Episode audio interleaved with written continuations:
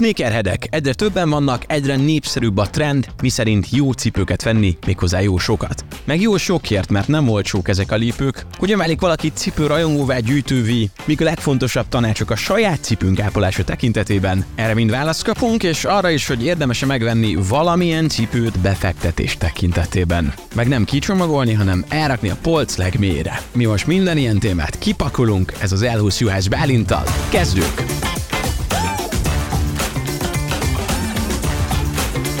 Ez itt az L20, a Lunch Group podcastje. Van, aki csak elhordja, van, aki azért többet tart otthon alkalomhoz illően, és vannak, akik szerelmesek beléjük. Mi ez? Akár találós kérdés is lehetne. Csuka, topás, saru, csúzós, kárpi, ez most csak öt szinonima volt a cipőkre, hát erről beszélgetünk ma Trunk Tamás Double T-vel, aki a Sneakerez Budapest szervezője. Szervusz Tomi! Hello! És itt van Safarek Boldizser, copywriter, a Lunch Group részéről, Szervusz Boldi. Nagyon izgat engem az, hogy hogyan lesz valaki oda annyira a cipőért, mint ti, mert nekem nagyon sokáig az életemben csak az volt, hogy volt egy uh, suliba járós cipőm, egy játszós cipőm, egy ünnepi cipőm, és körülbelül eddig tartott az életértem. Aztán egyszer betaláltam magamat egy ilyen nagyobb brandnek a boltjába, és rájöttem, hogy kinyílt a világ. Na de nálatok teljesen másról van szó. Honnan kezdődött az, hogy a cipők szerelmesei lettetek? Kezdjük a Tomi. Nálam ez úgy kezdődött tulajdonképpen, hogy én a, nagyon korán megtanultam csodájól németül, és én ezen keresztül német YouTube-on szocializálódtam tulajdonképpen, tehát hogy itt a pop kultúrába ott nőttem bele, 10 11 éves lehettem itt nagyjából, és amíg itthon ez még egy, egy kiforratlan téma volt, meg senki nem foglalkozott igazán. Ezzel, persze volt egy, egy erős réteg, tehát volt egy szenvedélyes kör, de nagyon-nagyon um, kicsi volt, um, ott ez már egy kiforrott téma volt, és akkor ott erre felfigyeltem, és ez, ez rabuláj, tehát az a sok sztori, a sok történet a cipők mögött, mindegyik, mindegyik valami más képviselt, mindegyiknek volt egy üzenete, és valóban ez a teljes kultúra, ami kiépült közé, hiszen itt egy elképesztően izgalmas iparágról beszélünk, öm, teljesen izgalmas üzleti modellekkel, ö, és, és ez engem megragadott, és akkor onnantól nekem rögtön az volt az első, hogy, hogy persze rajongóvá válni, és, és hordani, és fogyasztani, de hogy azért valami többet kreálni belőle. Tehát, hogy az ember ne csak hordja, hanem tényleg valamit csinálni, és, és akkor először blogolni kezdtem, azt mondja, hogy a YouTube csatorna, ami most itthon a vezető YouTube csatornában, a sneaker témában itthon, és még sok-sok más, és most például a sneakerness az pont a következő lépés ezen, a, ezen az úton. Fogunk beszélni a fesztiválról. Boldi, te első találkozásod azzal, hogy rájöjj, imádod a cipőket? Hát én, én öt éves koromban elkezdtem kosarazni, és egész aktívan, szóval 18 éves koromig csináltam, én válogatott is voltam, úgyhogy így elég hamar bekerültem a sneaker kultúrába, és szerintem pont, hogy a Tomi is mondja, hogy ez egy olyan dolog, hogyha ebbe így egyszer beszippant, akkor így nem szabadulsz, hogy akkor tényleg kb. így ez az életed, és minden nap legalább megnézel egy cipőt, vagy csak nézegeted bármelyik cipős oldalt, hogy fú, ez is de jól néz ki. Tehát ez olyan, mint régen, amikor az emosok voltak, hogy Hát ez jó, hát ez jó. Kultúr, kultúrszíned, az most azt mondod, hogy, hogy, hogy egy adott réteget hogy mozgat meg, és kultúraként kultúr dinamikája van, akkor, akkor valami ez innen persze, csak itt azért ez most már egy, egy tényleg egy nagy iparága épült ki, azt kell látni. Még egy dolog, mielőtt elindulnánk, az első cipőtökre emlékeztek el, hogy mi volt az első cipőtök, akár te kisgyerekkorban, nekem egy zöld budmil tépőzáres, ilyen békás vagy krokodilos izé, nagyon oda voltam érte, nagyon sajnálom, hogy nincs meg. Lehet, hogy ott vesztem el. Pedig lehet, hogy még lesz divat. Még az is. Hát abszolút szép darabnak hangzik. Hát nekem az első, mondjuk úgy, hogy, hogy történelmi bizonyítékkal bíró gyerekkori sneakerem, az egy ilyen, az egy sötétbarna, pici-pici kis New Balance volt, különben még az első előadásban velem is volt a színpadon, és tehát, hogy tényleg megvan otthon, és nagy becsben tartom, sőt, az a durva, hogy pont arra a cipőre valamiért, tehát így a teljes gyerekkoromban nem is tudom, hány éves lettem akkor, de valahogy pont az hiszem, hogy az egyik első emlék, amire tényleg így vissza tudok emlékezni, amikor ez megjött, és akkor otthon volt, és ott a kanapén, ott, ott azt úgy kibontottam. Tehát, hogy, hogy ez az, az azóta is megvan, és, és nagy becsben tart, meg nagyon szép darab. Igen, hát én első, amire emlékszem, az egy retro tízes Jordan volt, egy kosarazásra kaptam, viszont nem volt kényelmes, és, nem, és elkezdtem utcára hordani, de akkor még nem számított ugye menőnek, akkor még senki nem tudta, hogy az mi, de én éreztem, hogy ez rohadt jó, és hát most már valószínűleg nagyobb értéke is lenne egyébként, úgyhogy de sajnos már nincs meg. Na hát akkor most már értek mindent, hogy a zöld kis budminos, mékás, krokodilos cuccból én miért nem indultam a sneaker irányába. Na de srácok, magát azt a szemét, aki mondjuk így a sneakerekért oda van, akkor ezt sneakerheadnek hívhatjuk? Pontosan. Ez nem egy ilyen becsmérlő szó, ez egy büszkeség. Ez egy abszolút pozitív büszke kifejezés abból is egyetért. Igen, abszolút. Jó, szuper. És uh, hogyan jutunk el odáig, hogy valaki tényleg annyira nagyra becsülje ezeket a cipőket, hogy akár ki se bontsa, becsomagolva tartja, kirakja a polcára, nem tudom, hogy egész gyűjteményt halmoz fel belőle. Fú, hát itt azért persze ennek, ennek van egy szenvedély oldala is, amikor az ember nem akarja hordani, mert annyira szép, tehát hogy tényleg annyira csodálja, és, és valóban annyira oda van érte, hogy csak megnézi, és váó, és ott van a polcon.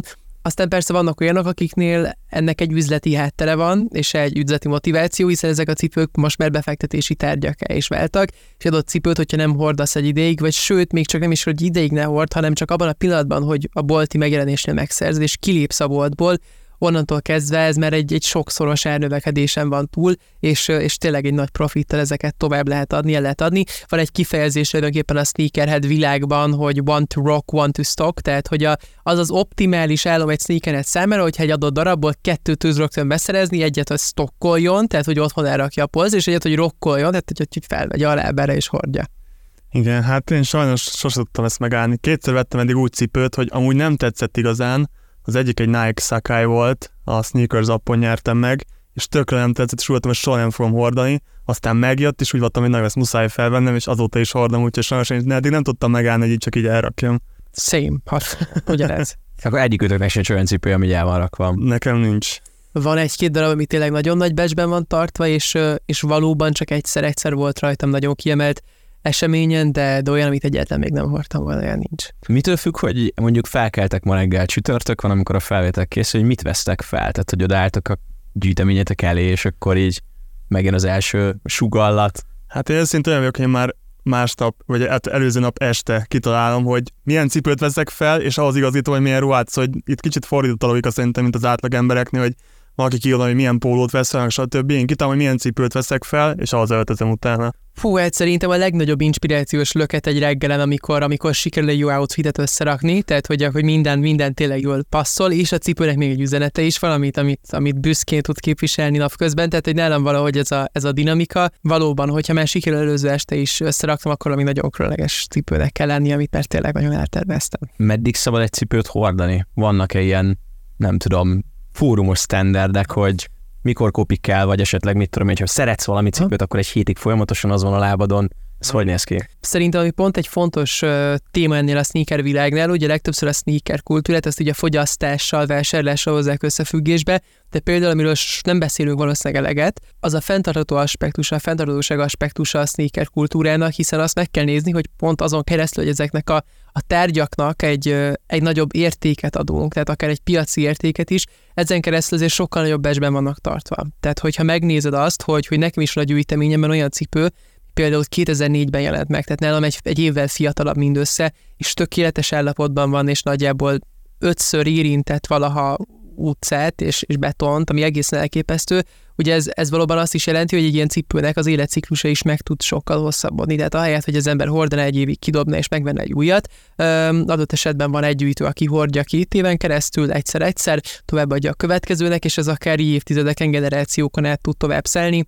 Aztán a kérdésedre még válaszolva, persze ez cipőtől is függ, ugye a, a legendás Air Bubble, tehát az Air Max-eknek a, az a légtalpas technológiája, az például pont egy olyan dolog, ami azért egy, egy annak van egy, van egy szavatosság ideje, tehát hogy az egy idő után az besergul, kipukkad, leszakad a talp, nem bírja addig, de, de hogyha az ember tényleg odafigyel, akkor ez, ez, ez évtizedeket is kitarthat. Abszolút igen, meg szerintem vannak olyan típusok, például rajtam is egy Air Force 1-es van, ami kifejezetten mondjuk jól áll, hogyha picit hordva van. Uh-huh. Nem elhordva, de hogyha kicsit kopik, egy picit bekosztolódik, azt szerintem kifejezetten jót tud tenni bizonyos cipőtípusoknak, úgyhogy szerintem ilyen értelemben nem beszéltünk elhordásról, azért főleg akik szeretik a cipőket, azért figyelnek, hogy nem megy el mondjuk egy Balatonszándra vele, hanem arra vesz egy vance mondjuk, és akkor az így... Sneakeredek csak mezítláb járnak a Balatonszándra. Tényleg ez nekem nagyon sokszor dilemma, hogy elmegyek a legjobb cipőmmel, és biztos, hogy aznap éjjel fog velem valami Na, olyan dolog történni, ami, ami kinyírja.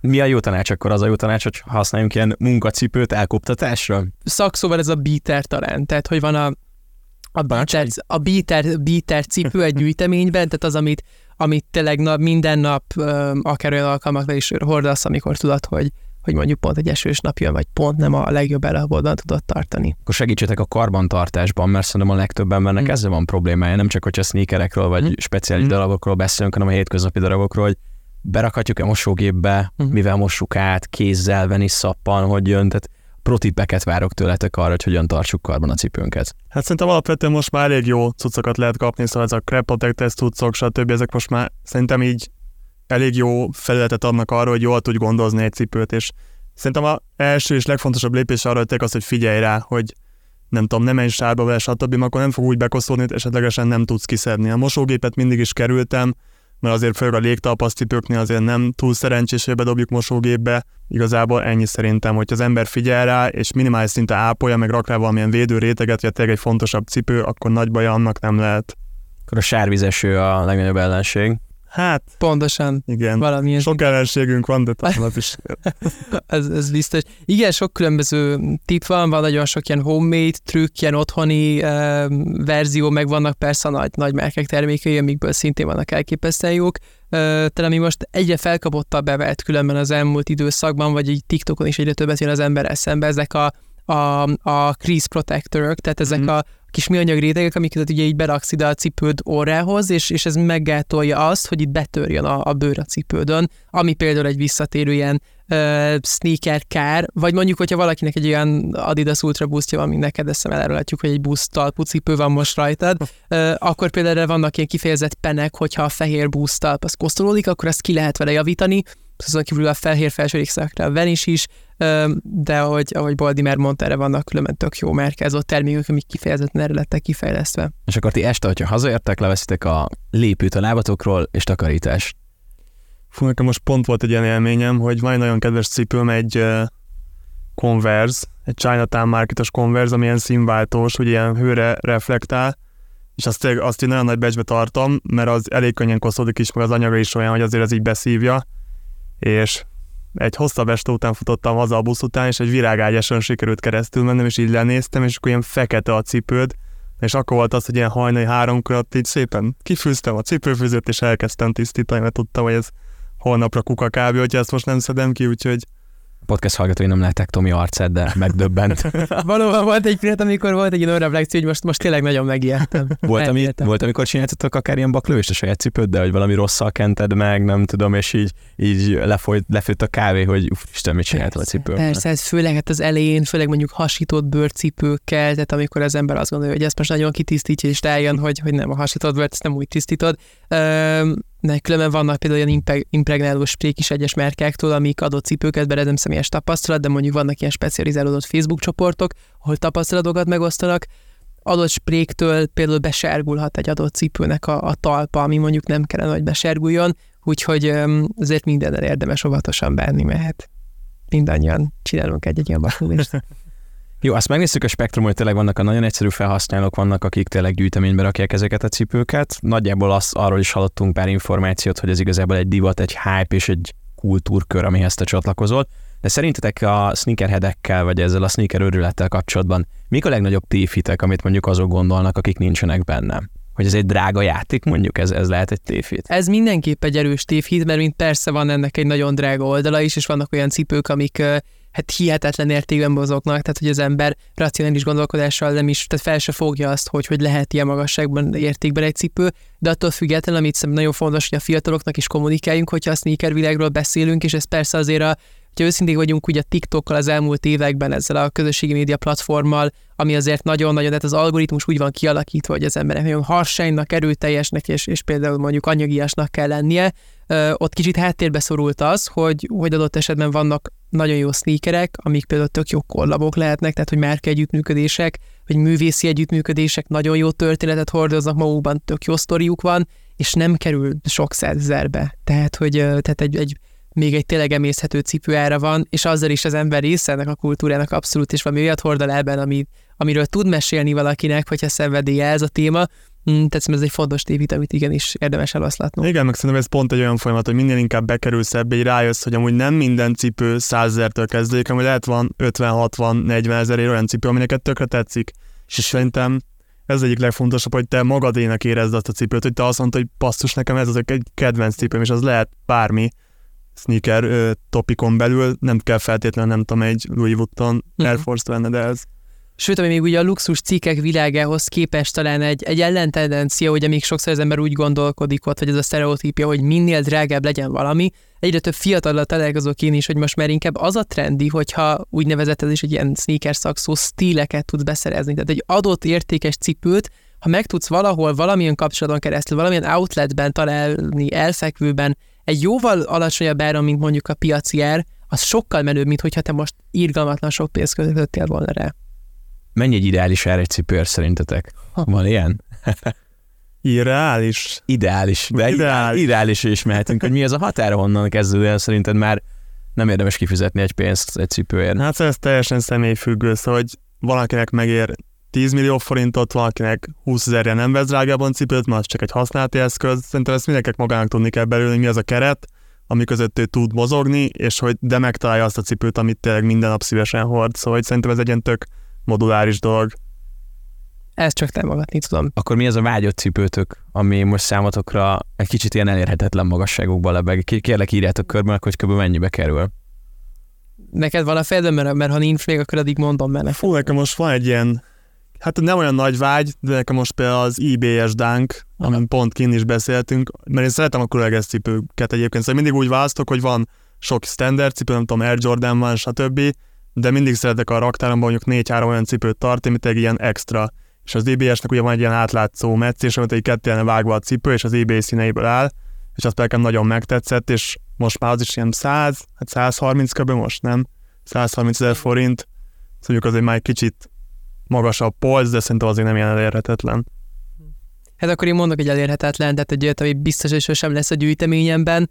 Um, talán nekem a, a kettő is, egyrészt a What the Dunk, másrészt a Jeff Staple-nek a, a Pigeon Dunkja, ami egy olyan cipő, ami, ami tetszett az értéke jelenleg nagyjából a 10 és a 15 millió forint körül mozog, ami egészen hihetetlen. Ugye Jeff Staple Pigeon Dunkja azért nagyon érdekes, vagy kulturálisan releváns ebben a témában, az 2005-ben jelent meg, és Jeff Stape, és akkor egy, egy olyan kollabot csináltak, ami New York városának lett a, a szimbóluma, vagy New Yorknak akartak egy szimbólum sneakert készíteni, és az volt Jeff Staple elgondolása, hogy most ahelyett, hogy Empire State Buildinget, vagy, vagy szabadságszobrot, vagy bármilyet rakna rá a cipőre, hanem egy, egy igazi városi szimbólumot, egy, egy galambként formálta meg ezt a cipőt, tehát hogy van rajta egy kis galamb a hátuljelezés, a Pigeon Dunk név, nagyon kis kreatív cipő, és ez volt az első olyan sneaker, amiről ma sokat hallunk már a médiában, hogy de nagy felhajtás, sorbanállás, limitált cipő, lögdösődés és, és nagyon magas viszonteladás kér. Ez volt az első olyan cipő, ami ezt elkezdte, és ami először másnap rögtön a megjelenés után a New York Postnak a, a borítóján volt ez, és jött a New Yorki rendőrség, és ott volt öt napon keresztül aludtak ott az utcán fiatalok, um, annak a cipőnek most az értéke az egészen hihetetlen, most pont Sotheby's-en uh, aukcióra bocsájtanak egy, egy darabot a, a, egy dedikált darabot ebből, és pont azért is különleges ez nekem, mert például pont sikerült Jeff Staple-t um, megnyernem a Sneakerless Budapestre, hogy most először valaha Magyarországra látogat, először valaha Sneakernessre látogat New Yorkból, és ott is most jelentett meg a könyvét, és a cipőről is fog mesélni, és ebből a cipőből összesen 200 darab készült világszerte, és csak egy-egy nagyon ritka gyűjtőnél van, például most pont, pont egy párizsi um, tulajdonos felfedte magát nemrég.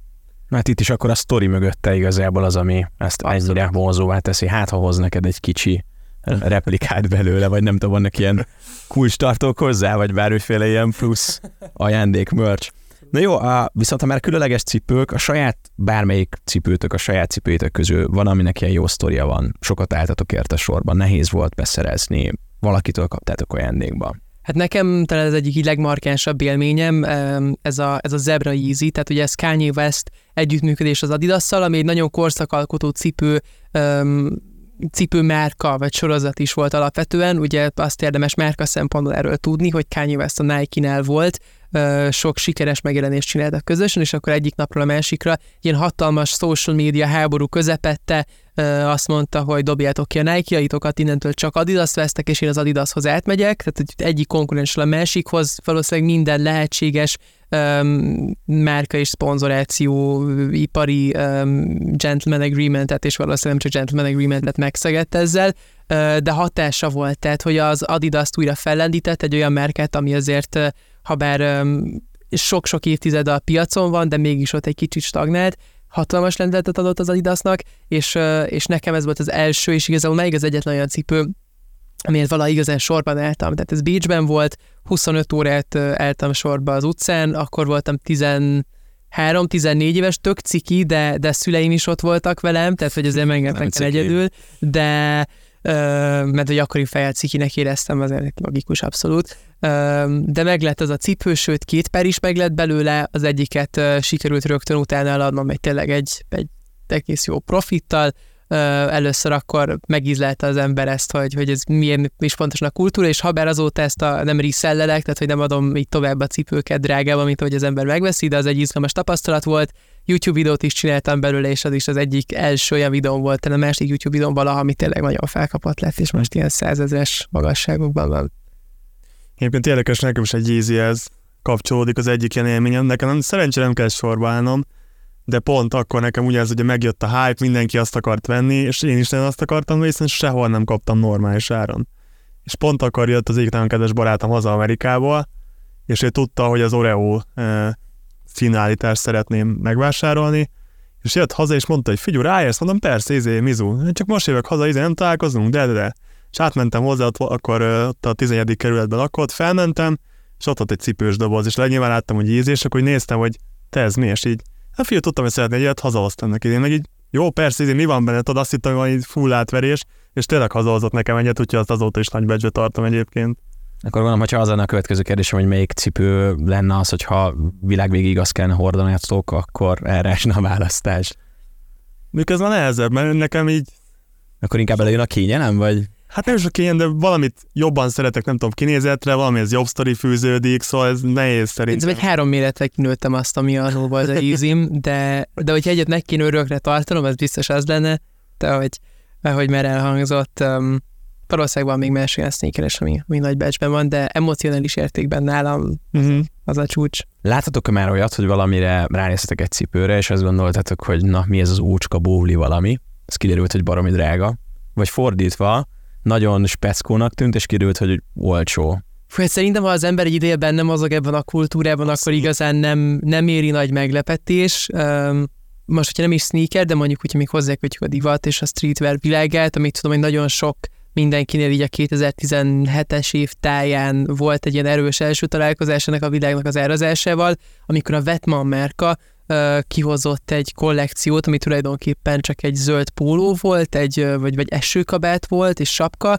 egy policáj felirattal a hátulán és elején, ami ugye a rendőrséget jelenti németül, az máig nem tisztázod, hogy ez való, valójában legális lett volna bárkinek valaha utcán hordini, mert valószínűleg nem, de de mi nagyon sokan gondolták, hogy jaj, de jó pofa, majd felmegyek és beszerzem, és aztán meglátták, hogy ez egy ilyen tényleg egy ilyen több, több százezer forintos magasságban mozgó kollekció, az azért sok mindenkit lesokkolt. Igen, hát én meg alapvetően úgy vagyok vele, hogy lehet ez egy ilyen rossz szemlélet, de az ilyen divatcipők, nem tudom, Boss, Karl Lagerfeld, stb. Én azzal vagyok úgy, hogy basszus, ilyen áron milyen jó sneakert tudnál venni. Szóval ez nyilván más stílus, szóval nem lenéző őket, csak hogy én ezeken szoktam így meghökkenni, hogy miért.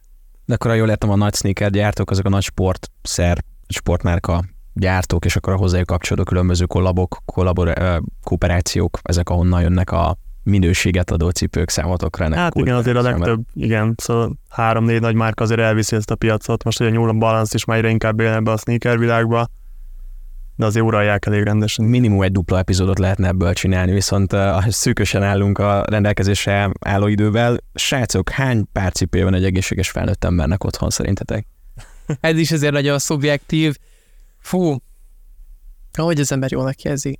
Tehát nem akarom most ezt túl hosszá kifejteni, de például tök sokan vannak, akik, akik, akiknek van mondjuk ilyen egy, egy adott pillanatban kettő darab cipője, de közben az elmúlt egy évben volt összesen, nem tudom, 50 perc cipője, mert folyamatosan ezeket flippeli, tovább adja, tovább veszi, profitból vesz egy másikat. Tehát ilyenek is vannak, ez abszolút egy, egy, egy ilyen fogyasztási szokástól függ, hogy, hogy mi az egészséges Ez egy provokatív kérdés akart lenni, tehát hogy akár nektek is mennyi van otthon, meg tudjátok ezt. Ja, hogy úgy, nem akkor mondd ki a kérdése. Is, meg, meg, hogy mondjuk szerintetek, tehát mondjuk egy átlag ember, én nem tudom, nekem is mind kiderült nagyon sok van, mert most már para így benyitok a gardróba, és tele van cipős dobozzal.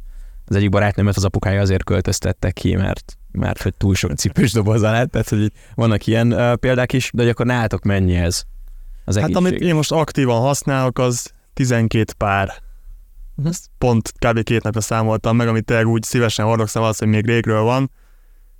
És a többi az elmegy aludni a pincébe, vagy? vagy hát valamit azért már úgy a szószoros értelmébe elhordasz, hogy már azért nem olyan, már látod rajta, hogy azért látszik, hogy használt, és akkor olyankor nem is lecseréled, de mondjuk egyre kevesebbet kezded el használni, akkor jönnek az új cipők általában, az beépíted a repertoárba, és akkor így szépen kiesik. Egy ilyen folyamatos rotáció Igen. van ugye mindig egy ilyen időszakos um, hordási szokás. Fú, ott, akkora a szenvedély tényleg ez a téma iránt, hogy nem, nem szoktam otthon eltervezni, hogy összesen mennyi van. De apukád már épített egy plusz garást. Ja, iskegy. De tényleg a ház minden pontján már cipődobozok vannak. Az biztos, hogy az gyűjtemény az, az, az bőven száz fölött van, de, de tényleg ez a egy időszakban valószínűleg az a cipő plusz a különleges alkalmak választás. Szóval ebből kiderül, hogy én egészségesebb férfi vagyok, mint a Tomi. Nem, Neki mondta, hogy több vagy a kevesebb az egészséges. De srácok, hogyha valaki szeretne ebbe bekapcsolni, és egy kicsit jobb a képben lenni, szerintem, hogyha téged kiállítanánk a szélkámentére, és így mondjuk 100 emberből 90, nem azért, 98 cipőre gondolom meg tudnád mondani, hogy mi az, nem? Valószínűleg. Majd egyszer játszunk egy ilyet, jó? Jó. Egy kihívásban vagy. Na de viccet félretéve, hol terjednek a sneaker információk, tehát akkor főként a TikTokon, vagy hova tud menni az az ember, aki szeretne egy kicsit jobban elmélázni, akár Magyarországon abba, hogy milyen lépők vannak? Hát egyrészt persze a TikTok egy nagyon-nagyon felkapott csatornát az elmúlt időszakban, azért, hogy az ember őszinte legyen, TikTok olyan szempontból nem tökéletes a sneaker kultúrára, mert, mert nagyon gyors, nagyon rövid, alapvetően amiért a legtöbben belekapcsolódnak ebbe a világba, az a hosszas-hosszas történet a cipő mögött, az nem mindenképp kifejthető, vagy nem minden esetben kifejthető, de alapvetően hívforrásként mindenképp azt szolgál, vannak szakportálok, sneakernews.com, highbeast.com, nem is tudom, Kicks on Fire, Sneakerjagers, holland oldal, nagyon sok kredibilis információ, tehát hogy tényleg sok különböző szaklap is van, persze most a, ennyire leszek, leszek feltes, hogy a saját YouTube csatornám is hozzáajánlom, még természetesen ez a válogatáshoz, de, de hogyha az ember, ember um, akar szép látni, és, és kicsit bele, bele kacsintani ebbe, akkor a Sneaker ez Budapest egy izgalmas event lesz ilyen szempontból is. Ott mit láthatunk, és kik jönnek? Hát egyrészt láthatunk nagyon sok um, olyan cipőt, amit mondjuk jóval piaci ár alatt lehet beszerezni, de a stíleket, hogyha most már egyszer elhírattam, azt ott most fel is tudom újra használni. Ott lesz Jeff Staple kerekasztal beszélgetésben, az iparág titkairól beszélünk arról, hogy ez hogyan tudott így kiépülni, ott lesz elképesztően sok nagyon drága cipő, 10 milliós árkategóriában akár, és persze sok-sok gyűjtő, sok-sok eladó, sok nagy márka, sőt, még hazai repperek és előadók is, ugye egy sok, sok oldalú. De azt mondod, hogy ha le akarom hozni a boomer lemaradásomat, vagy be akarom hozni a boomer lemaradásomat, akkor menjek oda, és egy nap alatt kiképezted. Te mondtad, nem én, de hogy de abszolút, hogyha, hogyha, hogyha a sneaker lemaradást az emberbe akarja hozni, meg kicsit látni akarja, hogy mi is az, amiről most minden Z generációs fiatal beszél, vagy legalábbis egy erős, erős, erős kultúra és része annak, akkor, akkor érdemes jönni. Egy jó tanács még a cipőkkel kapcsolatban, a sneaker kultúra bármelyik területére kapcsolatban, ami akár saját életetekben egy előfordult, és megtanultátok, és nem követitek el újra azt a hibát, vagy máshogy csináljátok, itt most bármi jöhet, pénzben, dizájnban, divatban. Hát szerintem, hogy az első és legfontosabb szabály legalábbis szerintem, hogy te olyan cipőt vegyél, amit tényleg szívesen hordasz, és tényleg tetszik. Szóval azért neved meg, mert mindenki ezt hordja, vagy láttad valakin, és neked megtetszett. Ha neked tényleg tetszik, és azt sajátodnak érzed, akkor vedd meg. Ezzel abszolút egyetértek. A másik tényleg az, hogy, hogy az ember, amikor mondjuk egy adott cipőt kinéz, és, és, és meg akarja vásárolni magának, akkor tényleg informálódni, behozni az infókat, körülnézni nem csak egy oldalon, hanem Facebook csoportokban, mert sokszor sokkal jobb áron lehet ezeket megtalálni, mint az embernek először feltűnik közösségi médiából, és hát az örök all-time sneakerhead szabály, amit uh, még a 444 -e volt, amikor nagyon pici voltam egy ilyen közös videómás Daniékkal, ahol így ők is félig persze ironikusan először, de aztán egy komoly beszélgetésben átdolgoztuk a sneaker kultúrát, és hogy Dani is akkor ott mondta, hát most ő tíz év, az, um, az az erős mondat volt, hogy az Isten szerelmére hordjátok a cipőiteket, srácok, tehát hogy hordjátok a sneakereket, rock it, don't stock it. Tomi, Boldi, köszi, hogy itt voltatok, és hát nem is tudom, hogy mi történt itt, de köszönöm, köszönöm hogy elnyitottátok ezt a lehetőséget, hogy beletekintsünk a sneaker kultúrába, és hát akkor sok sikert a vágyott cipő eléréséig. Nagyon köszönöm. Köszi. Ez volt már az L20 Podcast, az izgalmas beszélgetés pedig folytatódik egy hónap múlva is a marketing és média világ legfontosabb történéseivel, szakértőivel. Minden jót!